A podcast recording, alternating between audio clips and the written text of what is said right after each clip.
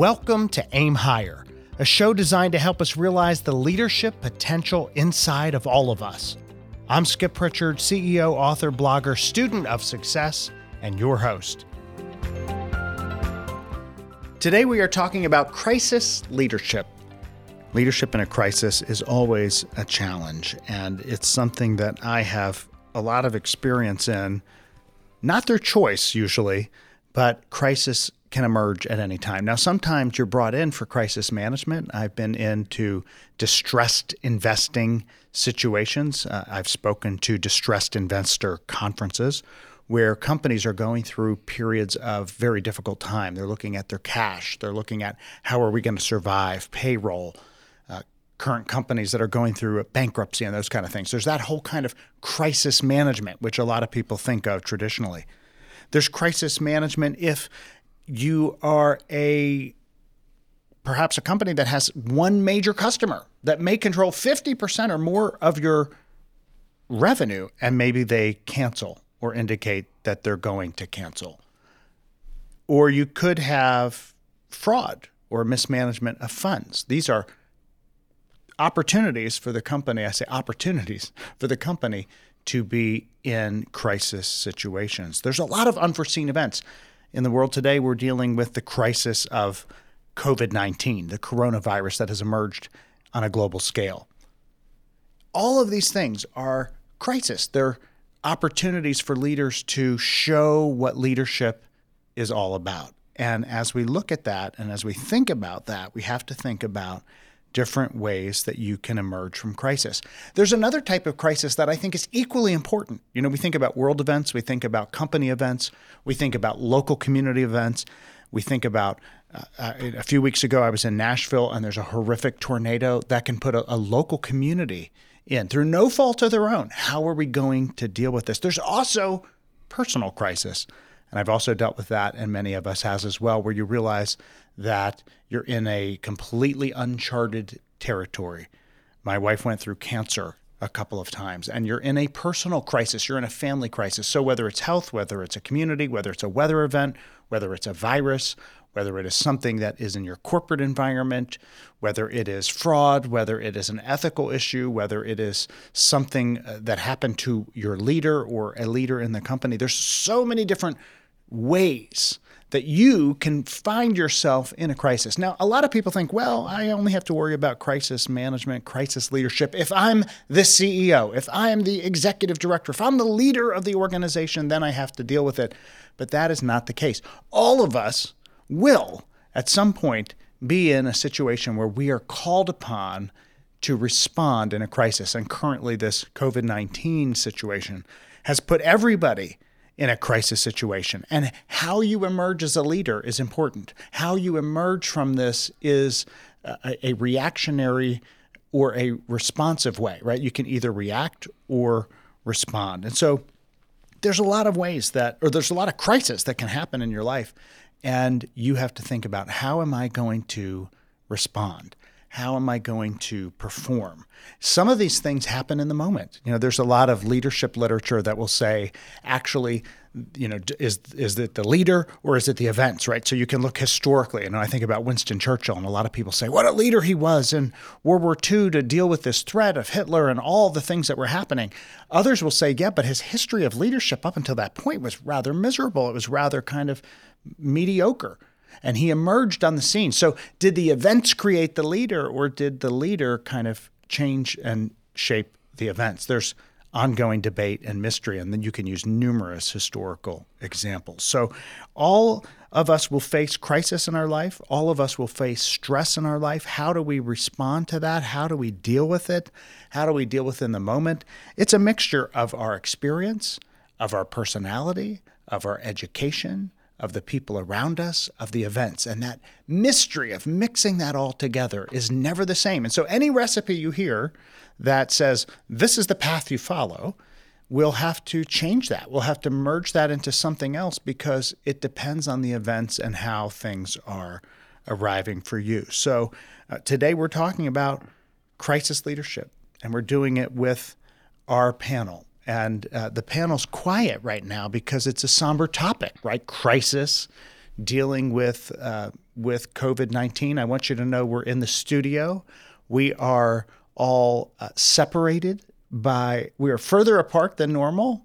I might have, actually have to put on my glasses to see Jennifer Collins, who is way down on the other end. Hello down there. Jennifer Collins, who is here, and she uh, is an expert in a number of things related to benefits and employees and leading. And you've dealt with some crisis and stress in your life, and and uh, I think that that uh, qualifies you to uh, be an expert here as well. Uh, we have Drew Bordas, who's an expert in operations. Hello. And, and hello, Drew. And Drew's worked with me for a long time, which means that he's uh, he's on a weekly crisis. Just whenever I walk into his office, I usually land in Drew's office with a crisis, scream, yell, ah, and then I say, put that in a spreadsheet and come back to me with the answer. And and he does. Yes. Normally, you're just calm now. With we all, we all play our role. We all play our role, and uh, and there you go. And then we have Tammy Spade, who now I've worked with for, it's been a longer time than you think. Mm-hmm. Isn't that amazing how it long is. It's been? It is. And and each skip uh, month counts as a year. Mm-hmm. I don't know if you know that, yeah. but it's kind of, uh, and it does feel that way, doesn't it? It does feel that way. Events sometimes happen much faster so once I'm into the mix. so People true. are like, uh, skip that's speed. A, yeah. And, and, and the other thing that's really clever, and I, this is a side note, so there's a little side benefit, I will say, to uh, to anybody who is listening to this and is thinking about, how do I retain, this is just a bonus, right? Little bonus. How do I retain my uh, best leaders? And the answer is keep them so busy with crisis that they cannot uh, update their resumes and LinkedIn profiles because they're just so busy. They just don't have time to go on an interview anyway. And uh, and then then it passes and there's no there's no opportunity. Just a little side note, little benefit does does work, doesn't it though, right? It's I a strategy. It, I thought it was the constant threats you gave us. But, the threats. You know, yeah, it all works. Yeah, you're the one threatening yeah, me all the time. No, so. no, no, no, no, no. Yeah, that's a good little tip, yeah. So there are, now people are listening going, threats? Oh, that's a great idea. So you never know the benefits you're going to, to uh, achieve from this Aim Higher podcast. But now we're talking about crisis leadership, and we have Jennifer, Drew, and Tammy here to talk about leading in a crisis. So let's get uh, let's get let's get personal uh, for a moment and talk about um, what do you do in leading through a crisis. So let's talk about getting that bad news, getting that uh, getting that moment when uh, when it happens, right? It can be any thing, right? It it can, I mean, the bad news can span the spectrum, right? You first hear uh, bad news.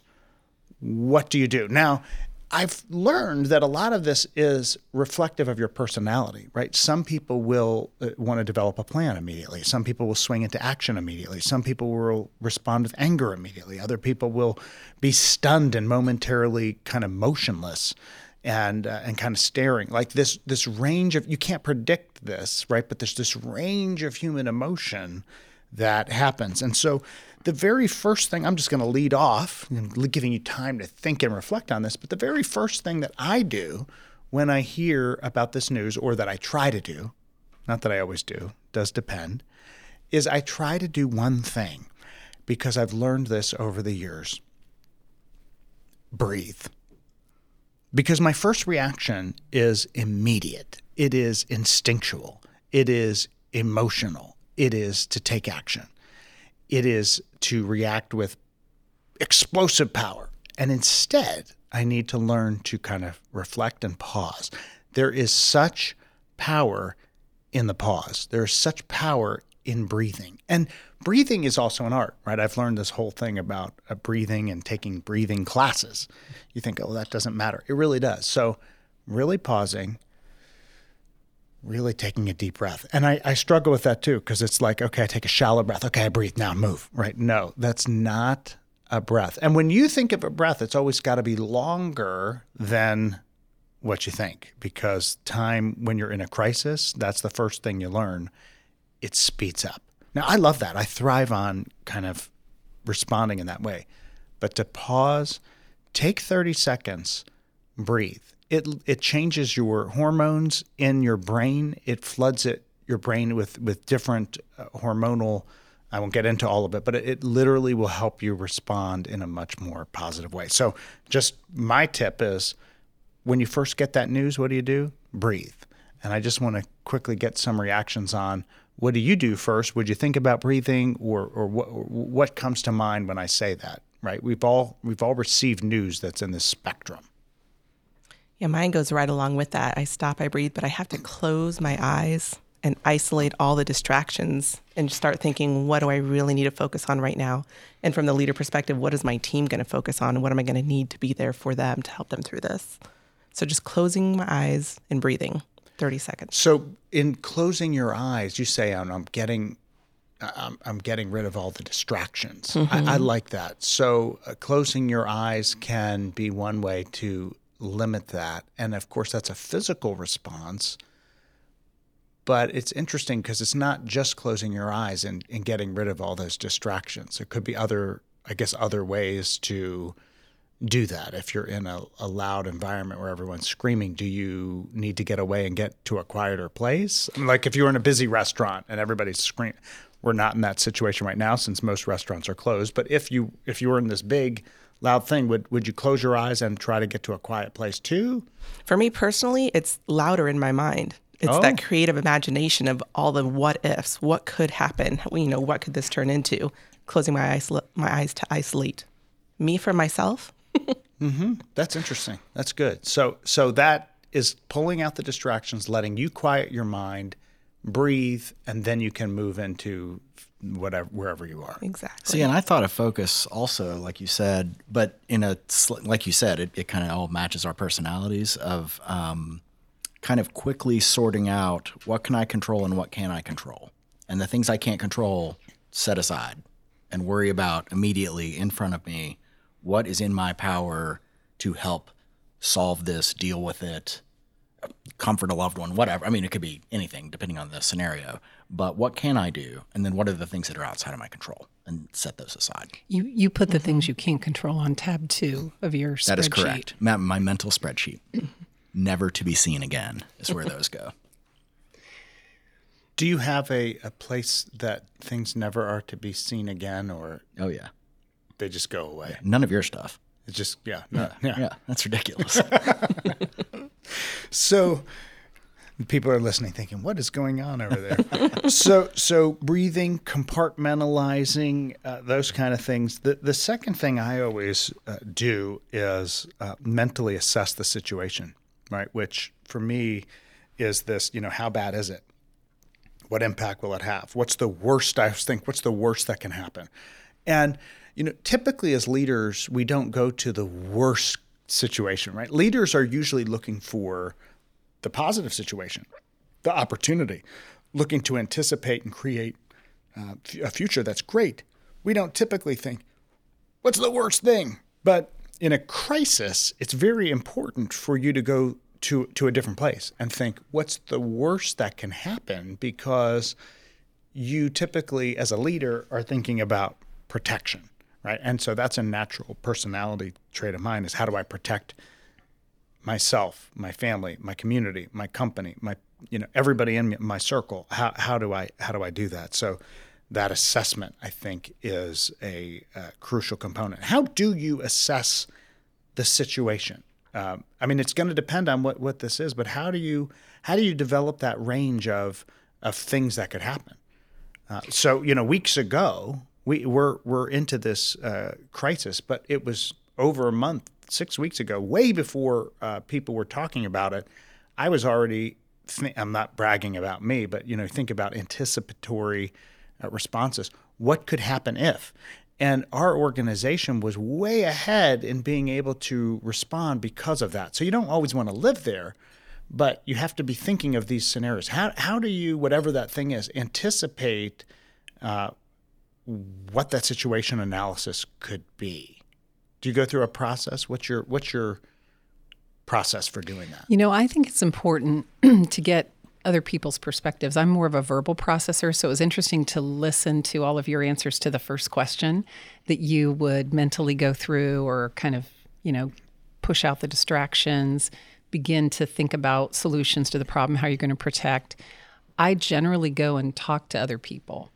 And in a case where I'm trying to assess, I would usually pull together maybe a small trusted group of people with different perspectives, maybe different roles, if it's in an organization, and start to vet out all of the potential um, considerations, the pros, the cons, what could happen.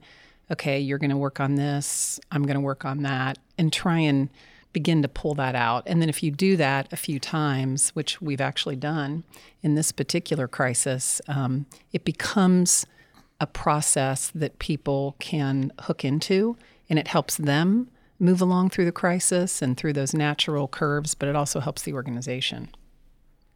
I think, you know, when you're, when, especially when you're talking like worst case scenario planning, things like that, it does help to verbalize it with a with a, a trusted group, because even if at the at the moment you recognize it, somebody else says, that's crazy, you're crazy, that's never going to happen. And then a week later, ten days later, it's, hey, remember that thing you said? That that's looking more realistic. And you can circle back as a group and revisit it and say, okay, we've got new data now, new things have happened. If you're doing all that in your head, it's much harder to get a kind of a check versus somebody else, um, somebody else's opinion. Right. Yeah, I think that's especially the case with a company like ours where we're global. Mm. And there's so many cultural differences, too, on how those things are handled, mm. or how crises and situations are handled. And being able to sit in a room with them, you know, virtually, and gather their feedback and input and ask, you know, what's going on in your area. Yeah, it's it's assembling that leadership team, to me, is is a crucial component. And I always like to look at the leadership team and think of it differently, right? Some people think, oh, the leadership team means the leadership team of the company or the people that work for you or whatever. And it doesn't mean that. A leadership team may be having, you know, had different cancer diagnoses in our family. It may be a a medical leadership team, right? It may be in a corporate organization a variety of people at different levels and expertise, and whether it be, like you said, because we're global, from different cultures, or, you know, to me, the more diverse, the the, the better. You don't want to replicate yourself, and, and then that's not a team. You end up with, you know, you could just look in the mirror. But having that team that can help you wrestle with the issues and struggle with where are we going to go, and and somebody who's going to say, you know, you might you might have the Eeyore in there who's always, this is the worst case, this is not going to work. And then, right? And then you have somebody else who's saying, this crisis is, is, you know, we need to step back. It's going to give us huge opportunity. We need to look at things differently. We're going to emerge from this stronger, right? And having both of those voices in there is really important, whether it's a health crisis, whether it is a uh, organizational financial issue, all of those things. And if you if you have that diverse opinion base, it'll allow you to structure what could happen. So I do mm-hmm. think that leadership team is important. And if you're called upon to be on that team, to know what your role is, I think is important, and how can you best contribute and look at the bigger picture and, and help emerge, because we all have these different strengths. And I think that's a crucial, crucial experience. And by the way, from a career perspective, I've seen people's careers may, you know, the make or break moment on these teams where there's something happening, right? And it could be something like a major software system is being deployed and you're called on and you're assessing it and you're looking at it and you're part of the team and you're like, you know what, my role is to step in and give the facts and tell the truth of what I think is happening is not good, right? That can actually be a good thing, right, to um, to help propel your career. I'm not looking at anybody, Drew. So, but yeah, and you know, I, I do tell people things like that. You can't put on your checklist to accomplish this coming year. You, you, you, it's did, you didn't know it was coming, right? Yeah. And this is a similar situation. And you, I tell people this that are in their early career. You just have to jump on it when it comes, because you can't plan for it. You can't. I mean, when they're really this big, that you right. just got to be in it when it happens. But you have to be willing to put your hand up. Yes. And that confidence is important to have, right? Because so many people will think, well, I could really contribute to this or whatever, but I better not say anything. I don't want to do that now. Instead of saying, hey, I can help with this. I want to lead. I want to help, um, I think is important. Well, the other part of uh, crisis and dealing with crisis that I think is massive, I think it is significant in a way that Uh, it seems obvious, but repeatedly I've seen it uh, undermanaged, underwhelmed, just not where it should be, and that is communication. Mm-hmm. right? This communication, and it has to be often enough. It can't be too much. It has to be at the right level. It has to be not just head, but also heart. It has to be a mix of uh, of a professional and a little personal. It has to have all of those things that communicates we're in this together. We are going to um, emerge stronger. And I'm a big believer in this, and, and many leaders are not. Uh, and I talk to to leaders who who don't believe it. And that's the, the the facts, the truth, right? Not to sugarcoat it or pretend like it doesn't exist. Um, I was at one organization. We hit a, a major financial crisis, and I came out with a note that said, "Here's here's what happened. Here's what's going on. Here's the decisions we're making. And I'm sorry, it's it's not it's not good." These things happen in economic cycles, and um, how do you? How you communicate that, I think, is is is vitally important, and any crisis is uh, is like that. Of you know, am I going to communicate, and and what's the appropriate level of communication, right? Sometimes you you can you can share too much. You know, we've all been around people, right, where it's like that was too much. Like I don't, T M I. I don't, yeah, I don't know you well enough for you to tell me that, right? Yes, I. I We've all done, but the person saying, well, you know, I attended a Brene Brown class on vulnerability. Yeah, but she didn't mean to be that vulnerable, right? There's a vulnerability appropriate balance, right? So vulnerability is good for leaders. You want to be vulnerable. I, I believe in that, but you don't want to be, you don't want to share information that would be inappropriate or that you would be um, looking back at and saying, now, why exactly did I share that? But communication, right? All the things that go into that, the appropriate level, the right amount, the tone, you know, varied. Is it in writing? Is it in person? Is it in video? Is it in a town hall? Is it in a small group? Is it in a lunch? Is it one-on-one? Uh, all of those things. What goes into communication during crisis? And what has your experience been in watching crisis communication? Well, I think you've already hit on one, which is speak the truth. The other is really frequency. I think it's important to keep the communication frequency up. You can't over-communicate in a crisis. Um, some two-way options are very helpful, and you've already mentioned some of them.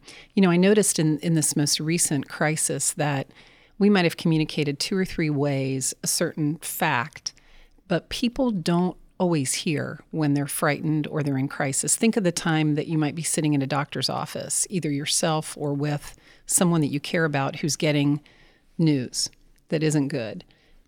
There, there's this thing that happens where your your mind just kind of stops processing for a bit.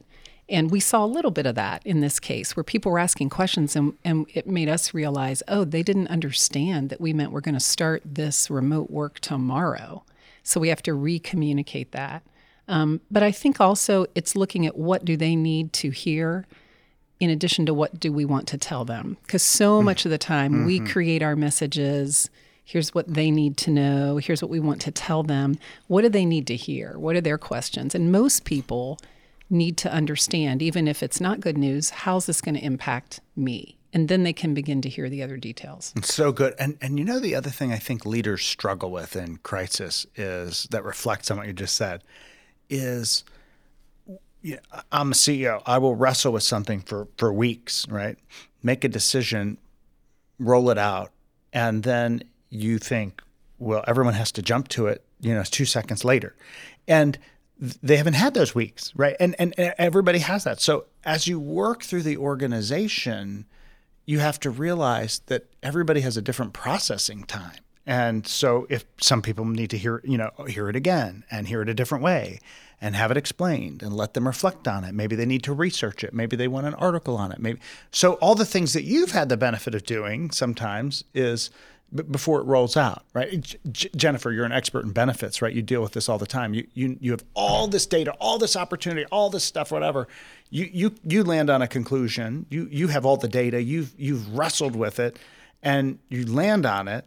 You could just say, well, this is the right answer, and here's what, you know, and just move on, right? But you you allow me, especially Tammy, right, to to reflect, to think about it, to analyze it, to you, to go along with you on your decision-making process. And that's not all that different from any other decision. For sure, yeah. You know, a, a crisis like this, a, you know, this cl- global pandemic um, can unintentionally work wonders for your business continuity plan and, and communication, all the communication we're doing to help people understand that how to help them face the challenges from a professional, you know, workforce perspective.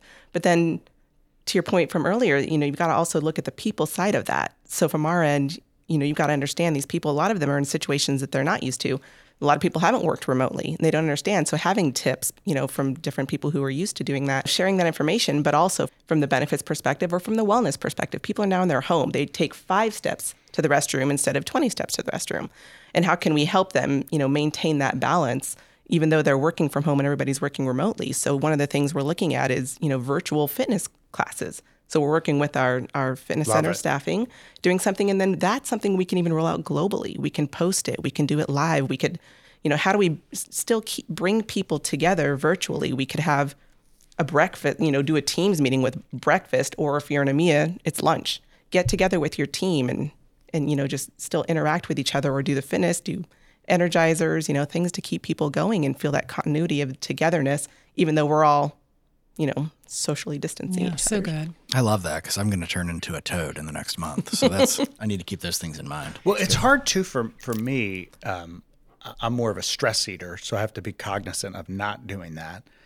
Um, as you just saw me eating a bag of popcorn in the last meeting, just it was skinny pop, yeah. so it was okay. It was skinny pop, yeah, it but it was okay. stress eating, and it made and I made I made myself skinnier because I was yes. eating that. Is that I, the way I think that that's works? What skinny pop is, yeah. right? The more you pop, the skinnier you get. The more you, you eat, the skinnier you get. Legal note: Skinny Pop Popcorn did not sponsor this podcast, nor are they in any way an advertiser, at least at this point. Maybe that'll change. That's true. So the uh, the. Uh, Yeah. I mean, it's hard when you're working at home, I think, to be so close to uh, that food, that refrigerator, or in my case, a amazing cook, baker, uh, and servant-oriented person who loves lo- and takes total joy in you eating every single thing that she makes. Mm-hmm. And uh, it's art and science and magnificent and uh, hard to say no to. So uh, you have to watch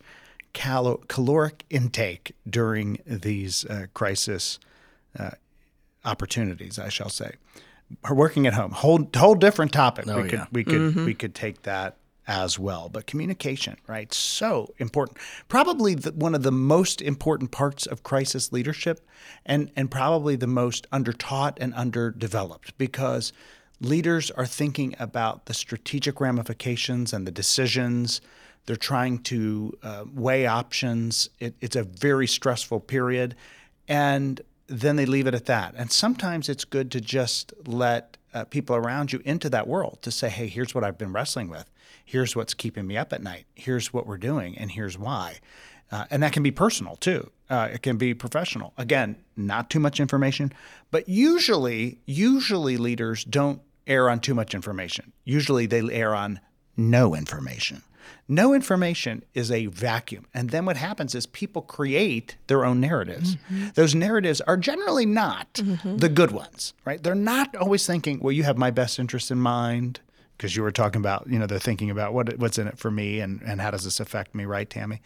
And uh, so they're they're inventing these narratives. So communicating, I think, helps not only to see how it is going to impact me, but also how you're going through this. What what are you wrestling with? Because it gives a sense of your tone. Well, I think one word that I've been thinking of as we've been talking about this is calm. Like the one important part for the leader to provide, even even if you're wrestling with the answers, the specifics, some of the stuff we talked about, is to just provide a sense of calm.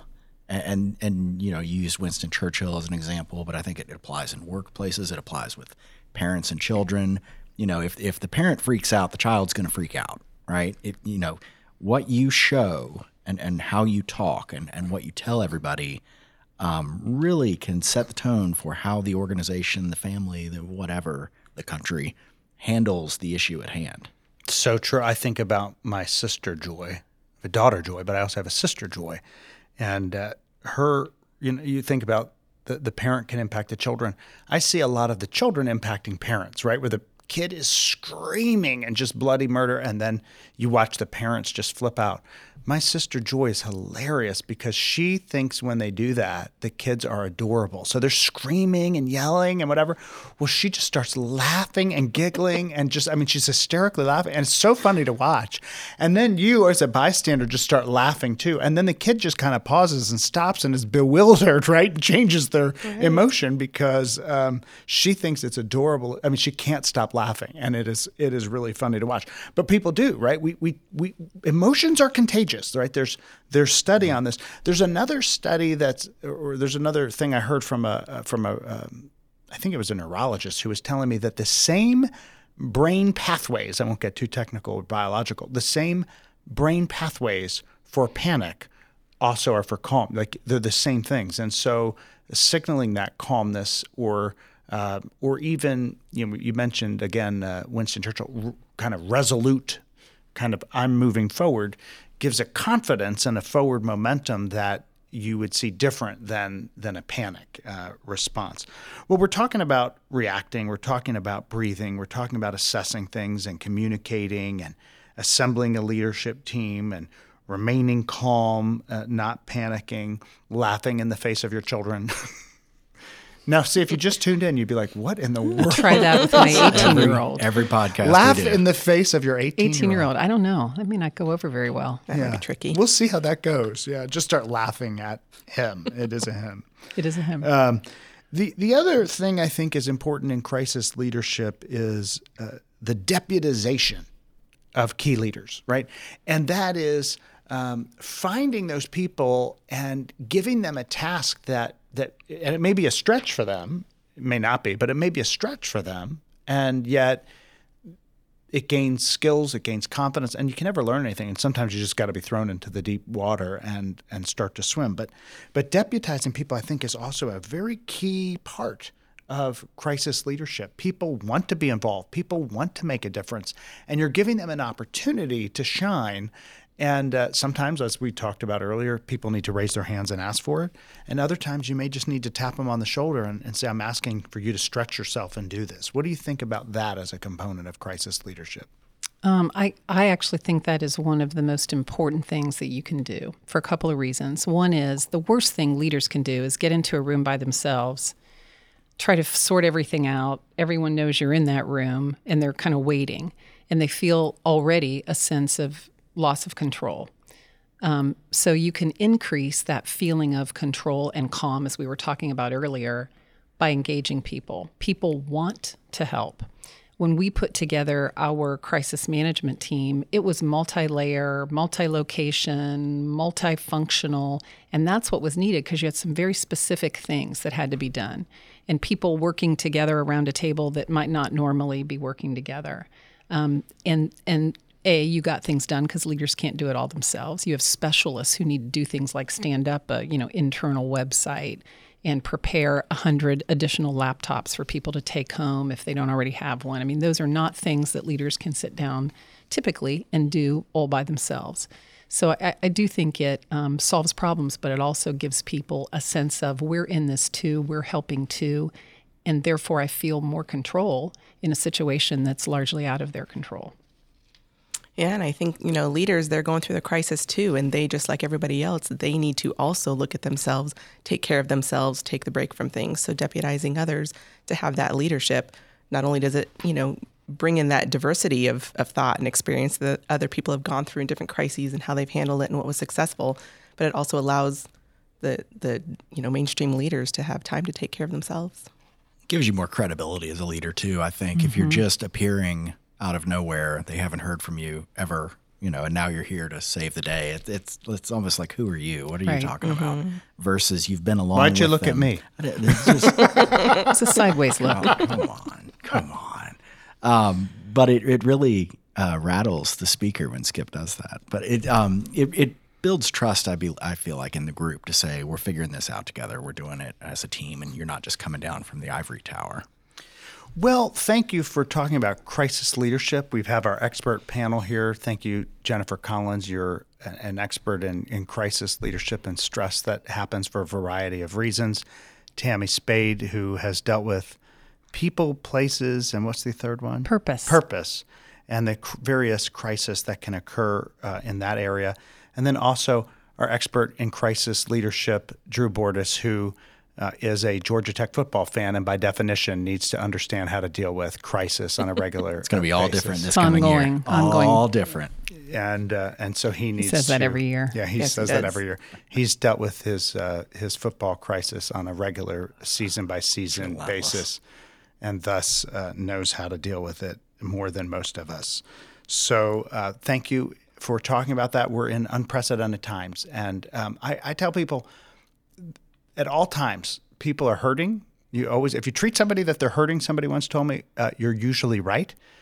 Everybody goes through crisis on a on a different level, at a different scale, in a different way, on a week-to-week basis. The scope and scale of that changes uh, for a variety of reasons, and your perspective changes as well.